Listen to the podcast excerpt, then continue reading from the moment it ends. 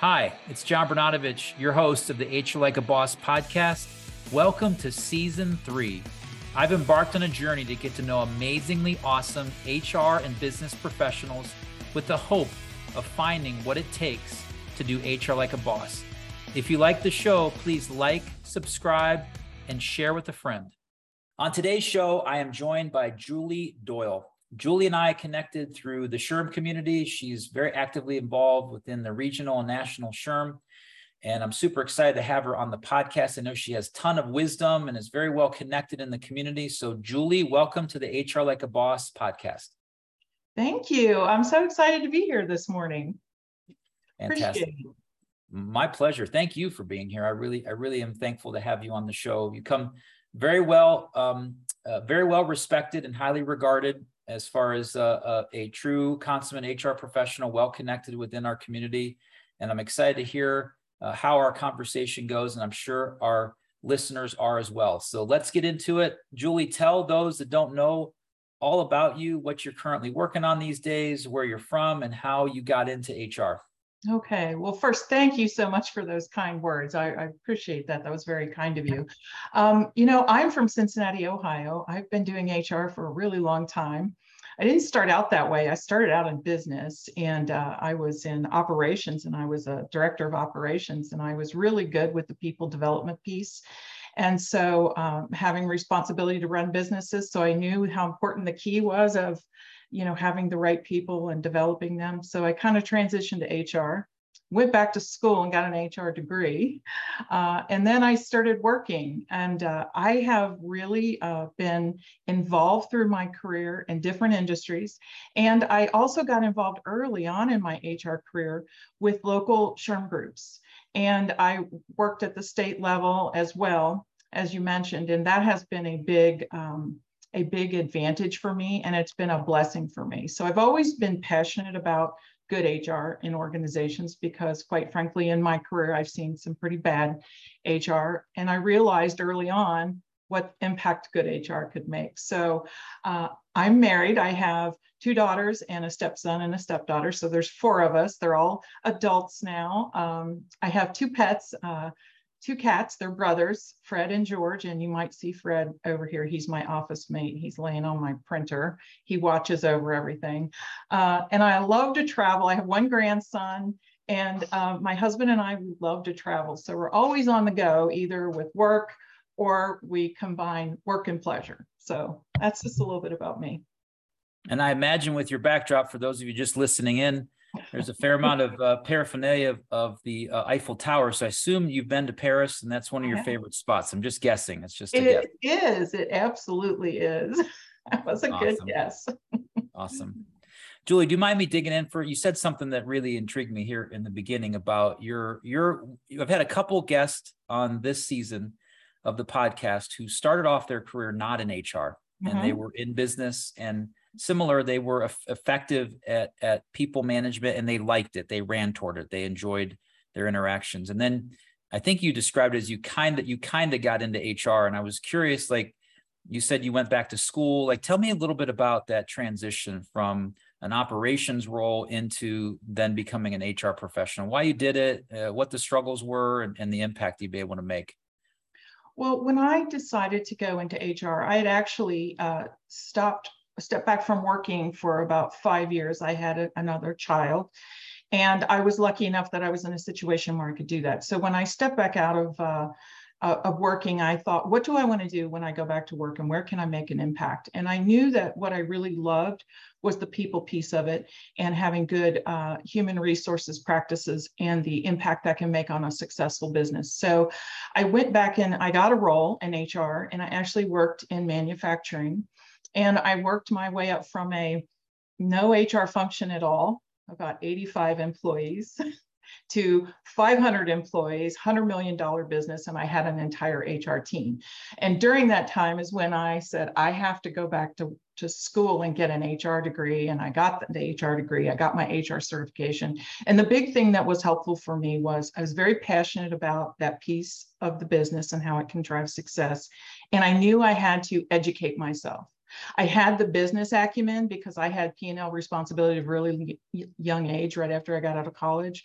And so I really focused on developing, educating, and making an impact. That's awesome. I really, I think that's the cornerstone of the book. Uh, making an impact is one of the pillars, and I, I, love that story. That was really cool. And and HR like a boss doing it is is a business person first. It just so happens to practice in the field of HR and, and looks at not just their responsibilities, but a broader sense, a, a kind of a business mindset. Well, Julie, I, I got it. I start all my guest out with the same question. Now, for you, I, I switch it up a little bit, and I, I apologize for that. But I'd love to get your feedback. And my my dog is loving this conversation so far, so I apologize for that. How would you describe the purpose of human resources?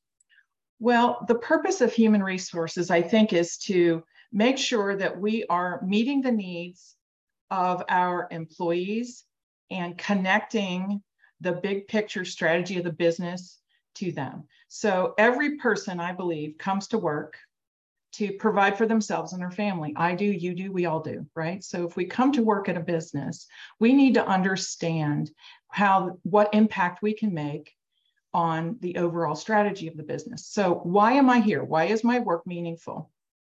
What do I do that makes an impact on the bigger picture?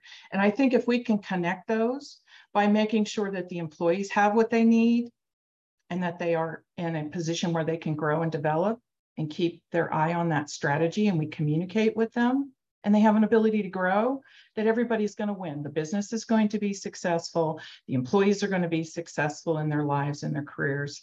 And that means that your clients, your customers, your service, whatever you're providing is going to be top notch as well.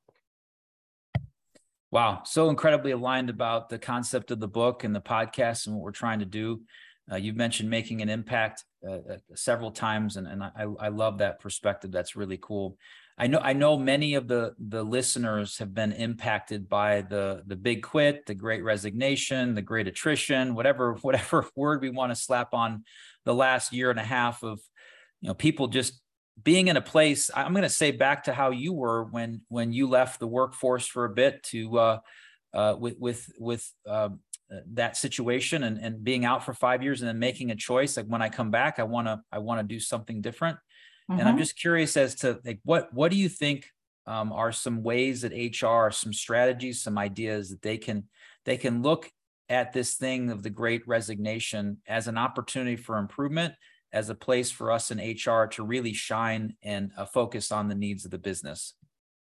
Well, you know, we've had th- this shift because of the pandemic. Um, and, and like you said, you can call it the great resignation or whatever tagline you want to put on it. I kind of call it a reevaluation. Everybody's reevaluating based on the pandemic because we all had to stop. We all had to stop. We all had to step back. And so people had an opportunity to really think about what they want.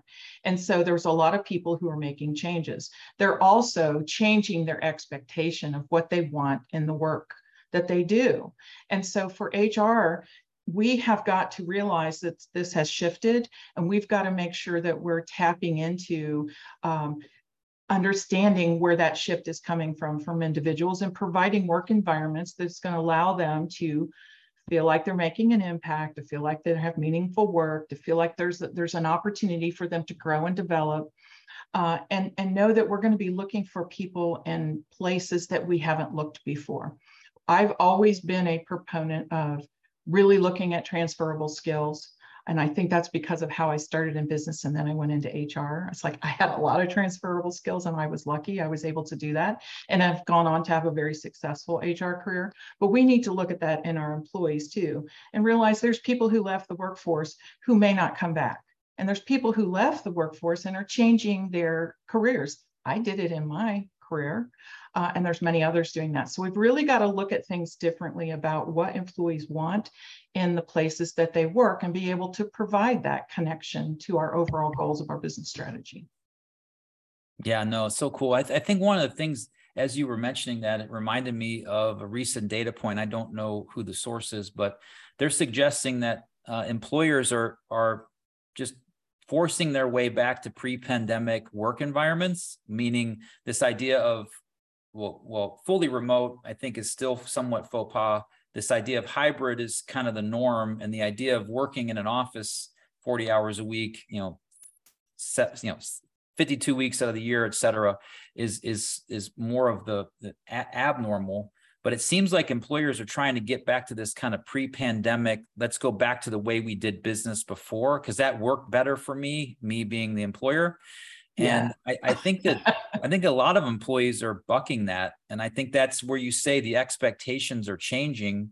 The tolerance for working in an environment that feels like so 2020 is not what employer employees want these days but employers some of them just don't know any different right, right. Do, you, do you get a sense of that yeah, I do. I think that leaders are still struggling a lot with this. And there are some businesses where, you know, people have to be on site. I get that. But there's others where we, you know, this pandemic forced us to think differently. We didn't have a choice. We were we were drug kicking and stream, screaming into where it had been heading for a long time, but we got there really quickly right? Nobody would have believed we could have re- worked remotely. So I think what we need to do is HR professionals continue to help um, help our leaders understand and have the skills to be able to lead people remotely more effectively and lead teams more effectively remotely so that they don't feel like they have to be in front of them every day because we know that the employees are not wanting that in a lot of cases. Uh, they're wanting some more of that autonomy. They're wanting some of that flexibility because it gives them a little more work life balance. And that has become very important to people. Yeah, for sure. Well, you mentioned leaders and managers. Are there are there experiences? I mean, you certainly sat in that seat as an operations executive and enjoyed leading people and the interactions with with humans and other people, your direct reports, I'm sure your colleagues, et cetera, and executive leadership. Are there, are there ways that HR, any strategy suggestions that HR can support those managers and leaders to be as effective as they can be in their role? Yes, I think that we need to focus as HR a lot on our emerging leaders that are coming up so that we can give them training and give them an opportunity to build skills in this leadership area before they're put in that position. Oftentimes they're put in there, they've never been taught to be a leader, right? Or understand how it's different from being the ACE employee to now they're leading a team. So that has always been a um, an area where I think HR can make a big impact to help provide those opportunities and those guidance and the coaching to make sure they set up the development for their folks in their organization to where they're going to get that. Um, like I said in, in the last uh, topic, you know, learning how to lead in a remote environment, a team, and to create that team um, keeping that team together and to build the psychological safety that folks have to be able to be them full their full self when they come to work and also for the managers and the leaders to trust that the work is getting done. We've got to continue down that path and i think hr really needs to focus on building those competencies in the leaders in their organizations for us to be successful going forward yeah, no, that's awesome. Yeah, thanks for sharing that. And I, would love to take just one quick pause in the middle of the podcast to give a plug to our sponsor, Willory, which many of you know is near and dear to my heart. Willory has supported the formation and continues to provide resources. Thank you, Lizzie. Thank you, Bridget, for putting on the HR Like a Boss podcast. Willory is a purpose driven company, and its purpose is to empower people and is focused on supporting mid sized companies with its direct hire and temporary staffing business along with providing client side tech, HR technology support. So if you're in need of some HR tech optimization or you're not getting a return on your investment, or if you're looking for top talent within your HR or payroll department, please visit willory.com to learn more. All right, Julie, back to you and what people are here to listen to, or is your wisdom on all things HR. So, really curious you you've you've had a, a unique journey from a business to HR uh, professional, and I, I, certainly think you've got some some uh, interesting thoughts on suggestions for those that are listening on how to best and most successfully build a career in HR. I think that for me, what was successful for me, like I said, is I, I, I was always thought of myself as a business leader. So even if you've been in HR and you, you were not in a biz, business role before, I think that thinking about being a business leader who practices HR is important. Uh, you have to understand the business. You have to understand why you're in business, how you make money, how your business grows because you then are the, the key person in helping all of those leaders to provide the employees and the development of those employees to meet the need of the business. So I believe that, you know, working in different industries, learning from everyone, learning from everyone that you come across. You know, be a sponge, ask questions. Sometimes you learn some really great things. Sometimes you learn some things that you know you don't want to do, right? So you can learn from a good leader or you can learn from a bad leader, but always be asking questions and open to learn and make sure you're continuing to develop yourself. The HR profession in the in the 20 years I've been been practicing HR, oh my gosh, it has changed light years. And especially in the last two and a half to three years, it's changed. So you've got to keep current on what's going on legislation has changed, practices have changed, workplaces have changed, the business models have changed because of the pandemic. So we need to be able to support that. So always educate yourself and try to work in some different industries and learn from everybody. Even if you're not, uh, if you're in a meeting, listen to what's going on and see what you can learn about the business there. Yeah. I'm curious as to, you mentioned that before, just business leader that just so pra- happens to practice in HR to kind of, you stole the line from the book. So I feel like you you're gonna you're gonna you're hopefully gonna love the book when it comes out because it's it's really aligned to what you've shared. But do, do you, what do you feel the the gap is between having that mindset, that business mindset that practices in the field of HR but is focused as a business person, compared to maybe some of the stigma or what others might say about HR professionals that maybe don't feel like they're as connected to the business? Uh, maybe they're more compliance centric or whatever the case might be. Do you, do you have a, a, a rationale, a theory as to why that is? You know, I have been very passionate about elevating HR my entire career because I've seen that when I went into HR that, oh, you're just the compliance police or all the different, we could say all the different things they say about HR, right? Well, I think that's because we need to be business leaders. We need to understand the business and we need to be human we can't just be compliance driven. Yes, we have a responsibility to the organization to mitigate risk and make sure that we're going in the right direction. But I think it's how we approach the function of HR and how we become more human and realize we're all human beings here doing the best we can to provide for ourselves and our family, right? So you can't be so rigid and you can't be so rule driven and it, it can't be, um, let's make a policy because this person isn't doing it. No, talk to that human being right? And try to work through it. So building the relationships, um, not being completely compliance driven, but looking at the big picture of business and how it connects, and then providing that opportunity for people to come to you and not feel like and feel like they're going to be heard right you don't want to be uh, just the person that come to when there's a problem right? And you don't want you don't want that stigma. I've seen that so much. So i think it's how we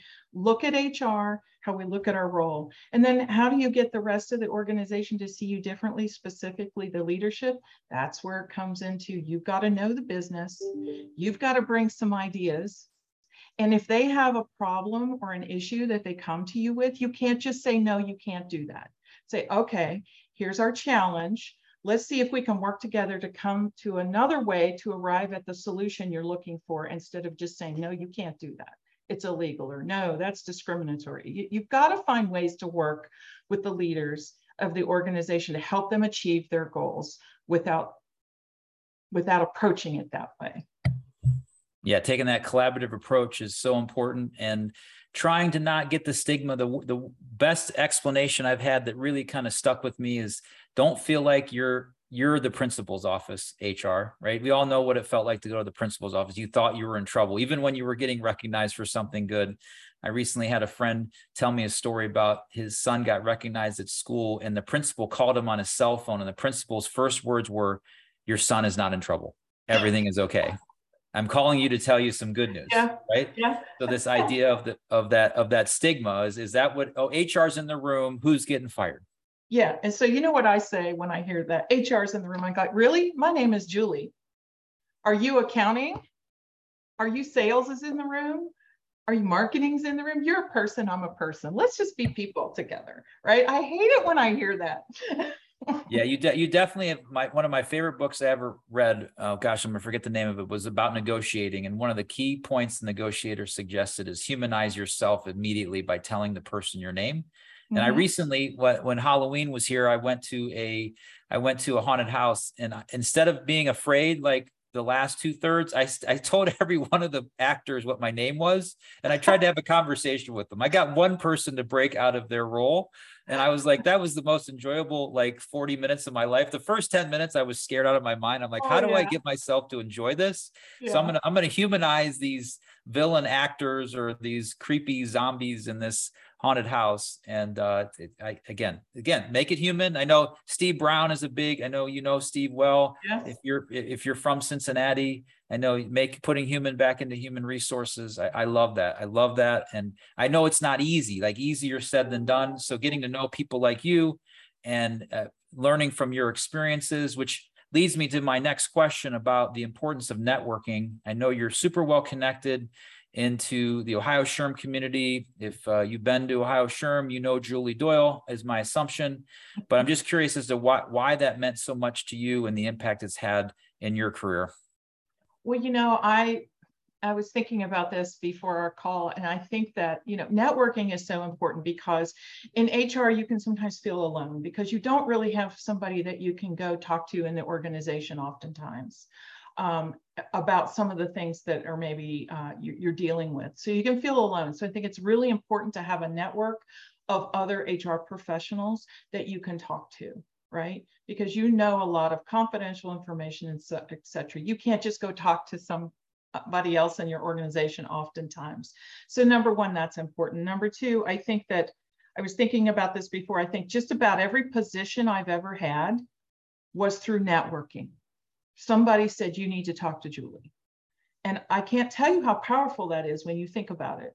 So, building those connections with others, having meaningful connections. And I approach networking as I want to get to know you and how I, in anything that I come across, how I might be able to help you, right?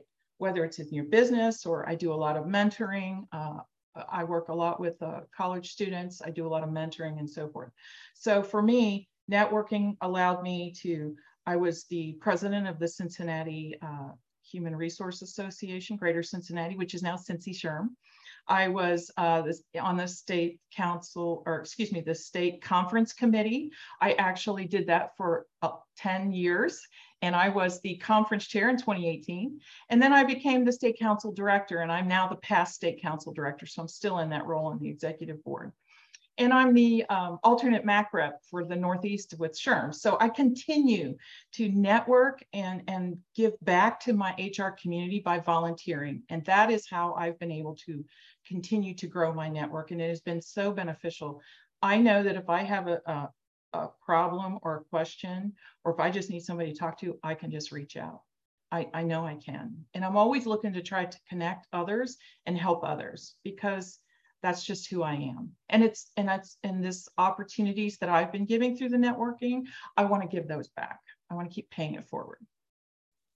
That's awesome. So inspirational. If you if you learned anything from this podcast, those last two minutes that Julie just shared, what a way to make a difference in people's lives and in yourself. And I I've been involved in the Cleveland SHRM for about 10 years. And I tell any any new volunteer that comes into the organization, you're going to get out of this what you put into it. Mm-hmm. And if you just want to be a cursory kind of come to meetings and get the hot, you know, buffet lunch, then so be it. That's your thing. But if you really want to grow your profession by getting to know some really awesome people, volunteer, get involved in a committee, get involved in putting on a conference, and then the one thing leads to another. You meet all these great people, and then here you are running the Ohio SHRM and the President's Council and all the stuff you're doing. It's just really, really cool. Thank you for your service, Julie. Uh, the HR community appreciates it. Oh, thank you. I would say to, to your point, I always give back more than I give. More than, uh, I, I believe if you go into volunteering, number one, you're going to learn things. You're going to get to do things you might not get to do in your paid position. So you're going to develop and bring those skills back.